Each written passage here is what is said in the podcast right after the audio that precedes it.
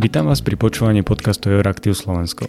Moje meno je Štefan Bako a v dnešnom podcaste sa s editormi nášho portálu porozprávame o vypočúvaniach budúcich komisárov v Európarlamente. Väčšia časť prebehla tento týždeň a došla aj k niektorým prekvapeniam. It is a crucial time for the European Union. Citizens representative examine the members of the Commission to set up the work of the next five years. So Zuzanou sa bližšie pozriem najprv na hearing slovenského nominanta Maroša Ševčoviča. Prekvapil ťa niečím, prípadne zaskočilo niečo jeho? Maroš Ševčovič bol vlastne prvý uh, z dezignovaných komisárov, ktorý sa podrobil uh, hearingu v Európskom parlamente a vo všeobecnosti sa dá povedať, že ním prešiel viac menej, viac menej bez problémov. Uh, to, čo bolo pre poslancov z jeho tém ako keby najzaujímavejšie a v čom sa snažili zistiť viac o tom, ako si to komisia predstavuje, bolo najmä taká tak základná požiadavka, ktorú Európsky parlament má a čo mu Ursula von der Leyen prislúbila, a síce aby sa pracovalo na tom, aby mal Európsky parlament právomoc legislatívnej iniciatívy, čo momentálne nemá. No a tuto sa Maroš snažil presvedčiť europoslancov, že naozaj je to vážnym záujmom takto postupovať a že Európsky parlament bude braný do úvahy viac ako v minulosti. Toto je samozrejme trochu problematické, pretože to nie je len v právomoci Európskej komisie a už vôbec nie Maroša je to niečo, s čím musia v prvom rade súhlasiť členské štáty. Takisto poslancov veľmi zaujímalo, ako si komisia predstavuje uplatňovanie pravidla, podľa ktorého pri príjmaní každého nového nariadenia by mal jedno staré nariadenie e, byť e, zrušené. Pretože toto je tiež trochu problematické a mnohí poslanci ho na to v podstate upozorňovali, e, že by to mohlo viesť teoreticky k tomu, že sa budú znižovať niektoré štandardy buď v sociálnej oblasti, v environmentálnej oblasti. Že skrátka nie je to niečo, k čomu sa dá pristupovať ako keby mechanicky, čo je niečo, čo Maroš Ševčovič v podstate aj, aj prislúbil. Hovoril tiež o tom, čo je taká novinka, čo vlastne nebolo ani v jeho poverovacom liste, alebo to nový návrh, ktorý predostrel na hearingu, bol tzv. spoločný register dôkazov v Slovenčine, to znamená ako keby nejaká databáza voľne prístupná nielen poslancom, nielen inštitúciám, ale aj verejnosti, kde by sa sústredovali všetky analýzy, dáta, vedecké dôkazy, ktoré by podporovali alebo teda vyvracali niektoré návrhy, ktoré Európska komisia predkladá alebo proste, ktoré by boli akýmsi vedeckým dodatkom k tej diskusii, ktorá prebieha o niektorých európskych, európskych politikách. Takisto mm, padali otázky na to, či Maroš Ševčovič podporuje prechod na hlasovanie kvalifikovanou väčšinou, čo je tiež taká politicky citlivá otázka. Tam sa Maroš Ševčovič do veľkej miery vyslovil, vyslovil za. Takisto výboru pre petície slúbil, že Európska komisia bude dodržiavať trojmesačnú lehotu na, na posudzovanie tých petícií za predpokladu, že výbor pre petície bude schopný vybrať už vopred eh, tie petície, ktoré spadajú do, do právomoci, právomoci Európskej komisie. Uh, takže tie, tieto otázky, ktoré smerovali k, k európskym politikám, prebehli v podstate bez problémov. Jedinou takou uh, možno pre, pre neho komplikovanejšou otázkou bola otázka, kedy sa ho slovenský poslanec Vladimír Bilčík pýtal na jeho vyjadrenia z kampane, ktoré smerovali k jeho vyjadreniam k istambulskému dohovoru, kedy v podstate Maroš Ševčovič sa prihlásil k tomu, že slovenská vláda ratifikáciu tohto dohovoru o boji proti násiliu na ženách zastavila. Naopak počas hearingu povedal, že podporuje ambíciu Európskej komisie s týmto dohovorom pracovať a takisto aj zaradiť rodovo podmenené násilie medzi tzv. európske, európske zločiny. Politicky zaujímavé portfólio má aj belgičan Dieter Reinders, ktorou je oblasť spravodlivosti. Čo sa dá čakať od neho? Uh, belgický eurokomisár bude mať uh, pod sebou presne tú veľmi citlivú otázku posudzovania právneho štátu v Európskej únii, posudzovania kvality dodržiavania demokratických štandardov v EU. To sú presne tie prípady, ktoré, kedy Európska komisia vedie istý formalizovaný dialog s Maďarskom a Polskom, ktoré majú problémy v oblasti právneho štátu. Reinders hovoril, že aj nová komisia bude rovnako ako táto postupovať podľa článku, článku 7 už tých konaniach, ktoré sú rozbehnuté, to znamená Maďarsko a Polsko ale e, príde aj ako keby s novým nástrojom. E, ten nástroj e, je postavený na tom, že sa bude pravidelne vypracovávať pod jeho dozorom správa, ktorá bude posudzovať stav právneho štátu v každom členskom štáte, čo má do istej miery eliminovať tie, tie výhrady, ktoré hovoria o tom, že štáty sú že sa so štátmi nezaobchádza jedným, jedným metrom. A, takže toto je niečo, čo komisia prislúbila, čo by sa malo stať v dohľadom dobe realitou. Jeho portfólio zahrňa aj spoluprácu v justičnej oblasti, čo je tiež veľmi zaujímavá téma. Bude mať pod sebou dotváranie alebo vytváranie Európskej prokuratúry. Hovoril o tom, že by rád preveril, ako funguje európsky zatýkač alebo tá pochybná praktika, kedy niektoré krajiny predávajú svoje, svoje občianstvo, kde sa teoreticky môžu pochybné, pochybné osoby e, dostať k európskym, k európskym pásom. Veľký dôraz chce klásť na ochranu osobných údajov. A toto označil ako za jeden zo svojich kľúčových, e, kľúčových záujmov, to znamená aj to, ako sa aplikuje a dodržiava smernica GDPR. A, takou novinkou v jeho, v jeho portfóliu alebo vôbec v záujme Európskej komisie je, že sa bude pozerať na vývoj umelej inteligencie, na etické, etické aspekty vývoju umelej, umelej inteligencie. Hovoril o tom, že vývoj aplikácií alebo algoritmov musí podliehať nejakej forme transparentnosti. To znamená, že aj národné verejné orgány musia mať prístup eh, k týmto informáciám, aby vedeli uh, zodpovedne posúdiť, nakoľko uh, v tom sa v tom skrýva nejaké riziko alebo nie. No, no posledná taká, taká veľká zaujímavá vec z jeho portfólia je snaha zaviesť v Európskej únie možnosť tzv. kolektívnych žalob. To by sa týkalo napríklad škandálu, ako sa, sa týkal Volkswagenu, kedy by bolo možné všetky, všetky poškodené strany naprieč, naprieč EÚ keby zlúčiť do, do jedného, jedného právneho konania a žiadať náhradu, náhradu škody. Pre Slovensko je citlivá téma migrácie. Oznelo niečo zaujímavé na hearingu zodpovednej komisárky Ilvy Johansson? Táto komisárka mala, z, pokiaľ môžeme súdiť e, podľa reakcií z, z výboru, neúplne presvedčivé e, vystúpenie. E, nebola úplne konkrétna, keď sa aj pýtali, aké sú ďalšie plány s tými, um, s celým uh, balíkom legislatív týkajúcich sa reformy azylovej politiky. Uvažovala sa o tom, alebo teda objavovali sa správy o tom, že by komisia mohla uh, tieto návrhy stiahnuť a prísť s úplne novými. Ona to nepotvrdila, respektíve sa k tomu nezaviazala. Ponúkla nejaké také vágnejšie odpovede v tom zmysle, že verí, verí, že sa nájde kompromis v tejto otázke, čo ale teda už niekoľko rokov nie je pravdou.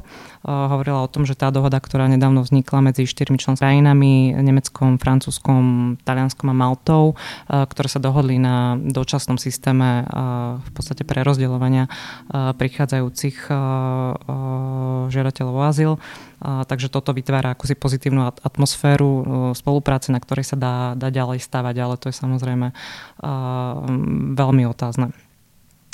Takisto nevedela presne povedať, či sa bude prepájať otázka azylovej politiky so Schengenom, čo bol opäť jeden z nápadov, ktoré pred, pred nejakým časom vyplávali na povrch a, a takisto um, nevedela ani odpovedať jednoznačne na to, ako sa komisia momentálne pozera na rozširovanie šengenského priestoru o nové krajiny. Sledovala si tento týždeň aj vypočúvanie Heleny Daly, malckej eurokomisárky zodpovednej za agendu rovnosti? Je to, je to vlastne prvýkrát, kedy uh, táto téma má svoje samostatné portfólio, samostatnú uh, komisárku. Uh, čo vlastne je nejakým zrkadlom toho, ako Ursula von der Leyen k tejto téme e, pristupuje.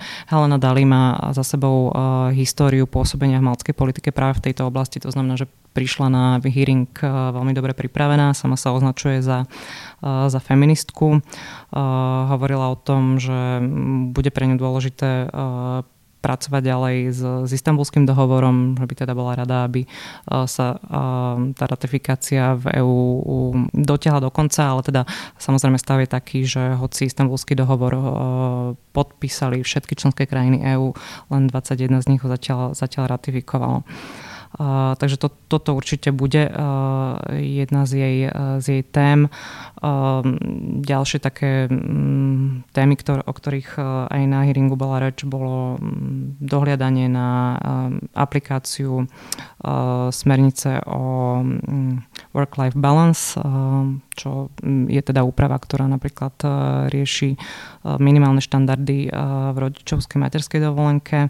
Takisto hovorila o tom, že chce zavádzať do európskych politík dohovor OSN o, o ľuďoch so zdravotným postihnutím. To znamená, že tá agenda rovnosti samozrejme sa netýka len rodovej rovnosti, ale týka sa aj iných, uh, iných skupín, skupín obyvateľstva. Poprvýkrát sa stalo, že uh, Európsky parlament, respektíve výbor pre právne veci ani nepripustil dvoch dezignovaných e, komisárov na, na hearingy v, prí, v príslušných výboroch a to preto, že e, vyhodnotil ich e, majetkové priznania, respektíve ich ich možný konflikt záujmov v rozpore s tým, že by mali zastávať funkciu komisárov. Maroš, kandidát na eurokomisára pre poľnohospodárstvo Janoš Vojtechovský je v Poľsku považovaný za jedného z najväčších odborníkov na agrorezort Európskej únie. Potvrdilo sa to aj pri jeho vypočúvaní? Mm, bohužiaľ musím povedať, že nie a skonštatovala to aj väčšina um, europoslancov. To ale samozrejme neznamená, že on nie je odborník na túto oblasť. On bol um, v troch volebných obdobiach europoslancom uh, za Poľsko, uh, pričom Mm, dlhé roky sa venoval práve polnohospodárstvu, bol podpredsedom výboru pre polnohospodárstvo, akurát to nepotvrdil počas toho vypočúvania.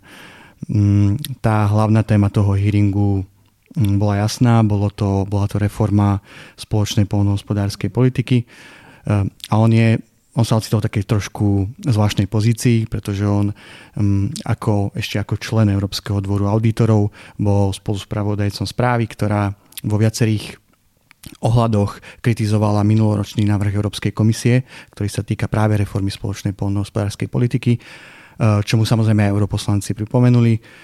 Um, Vojčechovský tvrdí, že ten návrh Európskej komisie z minulého roku um, nie je pre, ne, pre neho nejaká Biblia, uh, ale zároveň tvrdí, že uh, chce stávať na tej práci, ktorú pripravil pre neho bývalý eurokomisár Phil Hogan. Uh, čiže z tohto nie je úplne jasné, či on je Mm, prístupný k tomu, aby Európska komisia e, teda vypracovala úplne nový návrh alebo ho len nejakým spôsobom modifikovala, pretože niektoré frakcie v Európskom parlamente žiadajú úplne nový návrh. On sa, on tú reformu e, spoločnej poľnohospodárskej politiky vníma ako šancu, to je slovo, ktoré používa veľmi často. A hovoril to, hovoril tu, akože spomínal šancu v súvislosti uh, pre vybudovanie lepších podmienok pre malých a, a mladých farmárov a tiež pre ozleňovanie politiky. A to boli práve oblasti, na ktoré sa aj najviac pýtali europoslanci.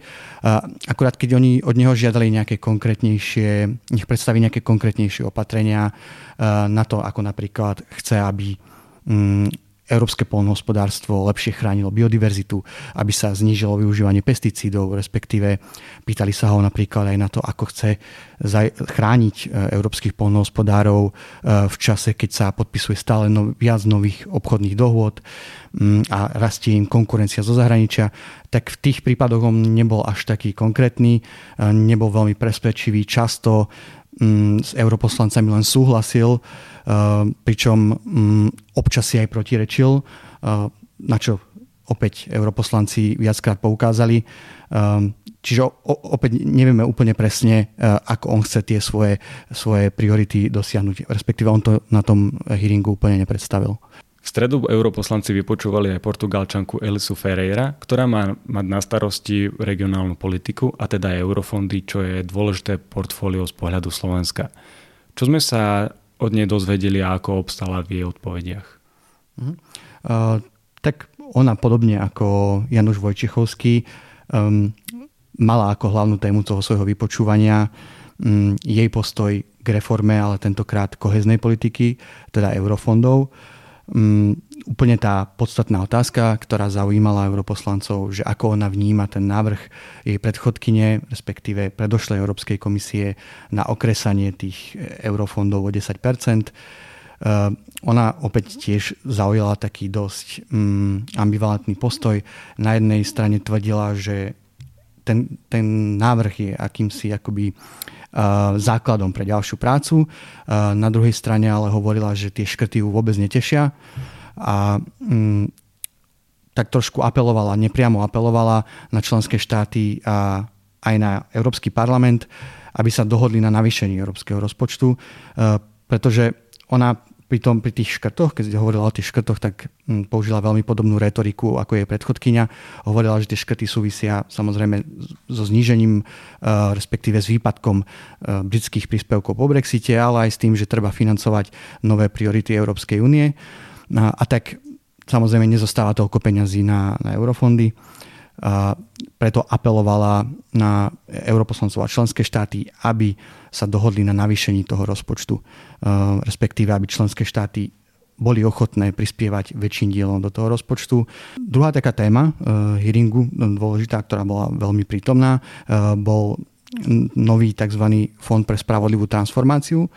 Um, Ferreira slúbila, že predstaví, ako by mal tento fond vyzerať do, v prvých 100 dňoch od nástupu do funkcie na nejaké akože také tie konkrétnejšie otázky, že ako by mal byť ten fond financovaný, um, podľa akých kritérií by mal, byť tento, by mal tento fond vyberať regióny, ktorým bude pomáhať, pretože ten fond je zameraný uh, pre regióny, ktoré majú najväčšie náklady s tou uh, klimatickou politikou, respektíve s prechodom k bezuhlíkovej ekonomike. Uh, tak na tieto otázky ona už úplne konkrétne neodpovedala, čo sa ale dá aj samozrejme pochopiť, pretože je to pomerne nový návrh, ktorý len nedávno predstavila um, šéfka komisie uh, Ursula von der Leyen uh, a ona sa v tom svojom návrhu um, akoby odrazila od, od toho, čo požadovalo ešte bývalé, bývalé zloženie Európskeho parlamentu. Jednou z takých tém, na ktorú sa, na ktorú sa, aj, na ktorú sa aj pýtali europoslanci, bolo aj e, konflikt záujmov, pretože jej manžel v Portugalsku sa venuje eurofondom, respektíve je verejný činiteľ v, inštitúcii, e, ktorá má na starosti eurofondy. Ona to ale pomerne um, pomerne presvedčivo a vierohodne e, vysvetlila a povedala, že pokiaľ by k takémuto konfliktu záujmu malo dôjsť, e, tak okamžite poprosí šéfku komisie, aby ju vyradila z nejakých mm, z rozhodovania, konkrétne ktoré by sa týkali eurofondov. Jednou z najčastejších otázok v tom hearingu zo strany europoslancov e, bolo aj, mm, boli aj návrhy mm, bývalej Európskej komisie na nové podmienovanie e, čerpania eurofondov a to sa týka jednak dodržiavania rozpočtových pravidel a jednak dodržiavania e, pravidel právneho štátu. E, viacero europoslancov má obavy, že nejaké tesnejšie previazanie európskeho semestra, v rámci ktorého Európska komisia dáva každoročne členským štátom odporúčania na reformy a na, na, na prijímanie rôznych opatrení, tak takéto tesnejšie um, prepojenie bude napríklad viesť k nejakým sankciám eurofondovým, čo tie nové pravidlá, ktoré navrhuje Európska komisia, skutočne aj umožňuje.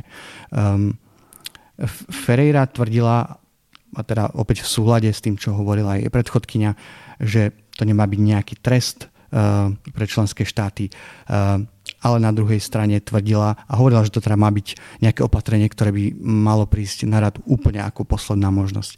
Ale zároveň hovorila, že nejakým spôsobom treba motivovať tie členské štáty k príjmaniu reforiem. To podmienovanie právneho štátu tam bola e, celkom presvedčivá napriek tomu, že, že europoslanci celkom jednoznačne kritizovali tento návrh. Ona sa zaň postavila a povedala, že Európskej komisii vyplýva aj z európskych zmluv, že musí chrániť riadne využívanie mm, európskych peňazí. Dá sa nejakým spôsobom vystúpenie polského kandidáta a portugalskej kandidátky porovnať? dá sa povedať, že tie, tie mm, vystúpenia boli mm, veľmi odlišné. E, na jednej strane bola portugalská e, kandidátka, ktorá v tom svojom prejave, v tom úvodnom prejave pôsobila veľmi uvoľnene. Bola dosť osobná, prihovárala sa europoslancom, bola dosť aj uveriteľnejšia v tom, keď sa im prihovárala, že ich chce viac zapojiť do tých ďalších rokovaní o budúcnosti koheznej politiky. Mm, zároveň, keď sa aj europoslanci pýtali na nejaké konkrétne opatrenia, aj keď nebola možno úplne úplne konkrétna v tých odpovediach, tak bola o mnoho presvedčivejšia a pôsobila aj kompetentnejším dojmom. Na druhej strane Vojčechovský od začiatku pôsobil dosť nervózne. Mm, možno to sa najviac úplne prejavilo v otázkach eh, na jeho, na jeho kauzy z minulosti, ktoré sa týkali ešte z jeho pôsobenia ako, ako europoslanca, kde uh, vyzeral, že, je až podráždený. Uh, čiže dá sa povedať, že tie, tie mm, vystúpenia boli kvalitatívne e, rozličné a nakoniec potvrdilo to asi aj to hodnotenie europoslancov, pretože kým Fejra dostala e, od koordinátorov regionálneho výboru e, zelenú, tak polský kandidát na eurokomisára si zrejme bude musieť zopakovať či už hearing, alebo teda minimálne bude musieť zodpovedať nejaké dodatočné otázky písomnou formou. Pri sedí Pavel Salaj. Ako dopadlo vypočúvanie dezignovanej eurokomisárky pre energetiku Kadri Simpson? Jej krajina Estonsko na júnovom samite zablokovala prijatie záväzku dosiahnuť klimatickú neutralitu Európskej únie v roku 2050. Vypočúvanie dezignovanej eurokomisárky pre energetiku sa nieslo v takom veľmi všeobecnom duchu. E, neboli tam nejaké veľmi, veľmi slabé momenty alebo nejaké silné, kde by naozaj ona povedala úplne nové informácie nad rámec toho, čo jej napísala Ursula von der Leyen v tom poverovacom liste. Uh, áno, vyzdvihol by som také dva najzaujímavejšie momenty. Uh, ten prvý bol, uh, ako spomínaš, otázku postoja aj krajiny ku klimatickej neutralite v roku 2050. Um, tam uh, je zaujímavé, že priamo počas vypočúvania estonská vláda napokon schválila uh, tento záväzok a prihlásila sa k tomu celoeurópskemu úsiliu dosiahnuť celkovo nulové emisie do roku 2050. To je veľmi dôležité, lebo v tom júni to bola jedna z krajín, ktorá túto dohodu zablokovala. A e, bolo to dôležité aj pre Kadri Simpson, pretože viacero europoslancov sa pýtalo na jej osobný postoj, na postoj jej strany, ktorá je, je v Estonsku pri vláde a ako je to jednoducho možné, že ona ako eurokomisárka pre energetiku pochádza z krajiny, ktorá sa k tomuto záväzku nehlási, takže tým pádom zrejme um, takáto hlavná výčitka uh, sa, sa vyriešila, čo sa týka jej nominácie. Ten druhý zaujímavý moment z môjho pohľadu je budúcnosť zemného plynu. Uh, tu môžeme povedať, že aj z tých reakcií slovenských europoslancov vieme, že uh, všetci naprieč politickým spektrom oceňujú, že sa vyjadrila k tejto téme. Či už sú to europoslanci, ktorí podporujú využívanie zemného plynu ako ako alternatívneho paliva k uhliu a e, paliva, ktoré môže viesť k istému mm, zvýšeniu kvality ovzdušia, e, alebo taký, ktorým ide o energetickú bezpečnosť. Každopádne e, Kadri Simpson povedala, že, že vidí pre najbližších 10 rokov budúcnosť zemného plynu v tom prechode na nízkouhlíkové hospodárstvo, ale neskôr, ako dosť dôrazňovala, sa bude treba sústrediť na tzv. zelené plyny. Tam hovoríme napríklad o hydrogéne, o bioplyne a v tejto oblasti eh, by mali byť sústredené už budúce investície. Pavel, ty si sledoval aj vypočúvanie francúzskej nominantky Sylvie Goulart. Mala by zastávať široké portfólio pre jednotný trh, priemyselnú politiku a obranný priemysel. Po väčšinu vypočúvania sa však musela braniť podozreniam z konfliktu záujmov prešla týmto vypočúvaním? Mm, to, či Sylvie Goulart prešla vypočúvanie v Európskom parlamente, zatiaľ e, vôbec nie je isté. To, čo vieme z tých dostupných informácií, je, že bude musieť e, minimálne písomne zodpovedať na ďalšie otázky od europoslancov. E, naozaj väčšina otázok sa týkala podozrení z konfliktu záujmov. Konkrétne ide o dve, dve podozrenia. Tým prvým je že e, zamestnávala ako svojho poslaneckého asistenta človeka, ktorý v skutočnosti pracoval pre jej domovskú stranu vo Francúzsku. E, je to taká malá liberálna strana, ktorá je e, v podstate v koalícii s Macronovou stranou vo Francúzsku a Uh, Sylvie Goulart už v podstate v tejto veci priznala chybu, uh, keď um, zo svojich vlastných peňazí vyplatila ako keby tie náklady, ktoré vznikli Európskemu parlamentu, keď tento človek v skutočnosti pracoval pre jej stranu. Je tam taký problém s konzistentnosťou, na ktorý upozorňovali viacerí europoslanci a to konkrétne, že ona v roku 2017 už kvôli tejto afére odstúpila z postu ministerky obrany a teraz e, napriek tomu, že táto aféra nie je uzavretá, sa chce stať eurokomisárkou, takže vzniká otázka, či e, platia iné štandardy vyššie vo Francúzsku ako na európskej úrovni. E, každopádne ona nie je v tejto afére vyšetrovateľmi obvinená, ale nie je to uzavreté ani francúzskými vyšetrovateľmi a ani Európskym úradom pre boj proti podvodom OLAF. Ten druhý môžeme to dať do úvodzoviek, konflikt záujmov sa týka jej práce pre americký think tank uh, Bergruen. Um, ide tam skôr uh, o takú etickú otázku. Uh, všetko, čo robila, bolo zákonné. Ona ako europoslankyňa v minulom období um, brala asi 10 tisíc eur mesačne za konzultácie pre tento americký think tank. Uh, ona v podstate priznala počas toho vypočúvania, že e, v niečom urobila chybu, že možno, že e, tie honoráre boli, boli príliš vysoké. E, to znamená, že urobila nejaký ústupok, urobila povedzme nejaké význanie, ale vôbec to nie je isté, či nakoniec europoslanci ju odobria a takisto francúzske médiá špekulujú o tom, že sa môže stať obeťou e, vyrovnávania účtov medzi politickými frakciami v Európskom parlamente, totiž e, výbor pre právne veci e, nepustil ďalej maďarského nominanta z frakcie ľudovcov, rumunskú nominantku z frakcie socialistov a práve Sylvie Goulart by mohla byť takouto kandidátkou, ktorá dostane červenú z tábora liberálov. Lucia, francúzska kandidátka na post eurokomisárky by mala okrem portfólia jednotného trhu dostať pod svoju správu aj jednu novinku. O čo ide? Áno, tak uh, okrem tradičných tém um, eurokomisára pre jednotný trh, kam patrí teda generálne riaditeľstvo pre digitálnu ekonomiku, um, ktorá teda dostane ok- okresanejšie kompetencie a samozrejme aj generálne riaditeľstvo pre jednotný trh a priemysel, prípadne Gulár, tak teda prejde e, doplňujúcim kolom e, v Európarlamente, o ktorom už hovoril Palo, e, aj ďalšia novinka a to je obranný priemysel aj vesmír. Francúzska vláda totiž vyrokovala vznik nového generálneho riaditeľstva. Predsednička Eurokomisie von der Leyen chce, aby Goulart, respektíve komisár alebo komisárka tohto portfólia dohliadali na implementáciu Európskeho obranného fondu, čo je veľkou novinkou v tejto oblasti, tiež akčného plánu pre vojenskú mobilitu, veľmi dôležitú napríklad aj z pohľadu Slovenska, ale aj otvorenosť obranného trhu v Únii um, ktorý každoročne generuje vyše 100 miliard uh, eur. Čiže obrovská, uh, obrovská masa peňazí, ktorá sa uh, v novej Európskej komisii začína dostávať do centra pozornosti.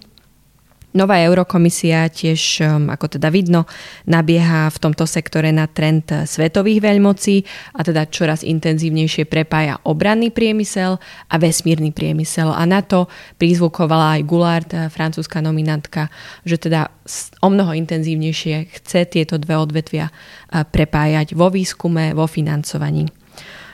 Tiež hovorila počas svojho vystúpenia o tom, že samozrejme európsky obranný a vesmírny priemysel považuje za jedno najcennejších a strategicky najzaujímavejších aktív pre Európu a chce pre ne, chce do nich zapájať malé a stredné podniky, na čo sa veľmi intenzívne teda pýtali aj europoslanci a tiež prizvukovala, že s veľkou senzitívnosťou sa chce zapájať do prepájania v umelej inteligencie a obranného priemyslu. Opäť veľmi diskutovaná téma o etických otázkach v tomto, v tomto priemysle a o tom, či umelá inteligencia môže také systémy ako, ako zbranie alebo nejaké iné obranné systémy jednoducho regulovať. Čiže o tomto hovorila aj francúzska nominantka, ale ako spomínal Paľo, bolo to veľmi obmedzené a nedostala až taký priestor na to, aby hovorila o,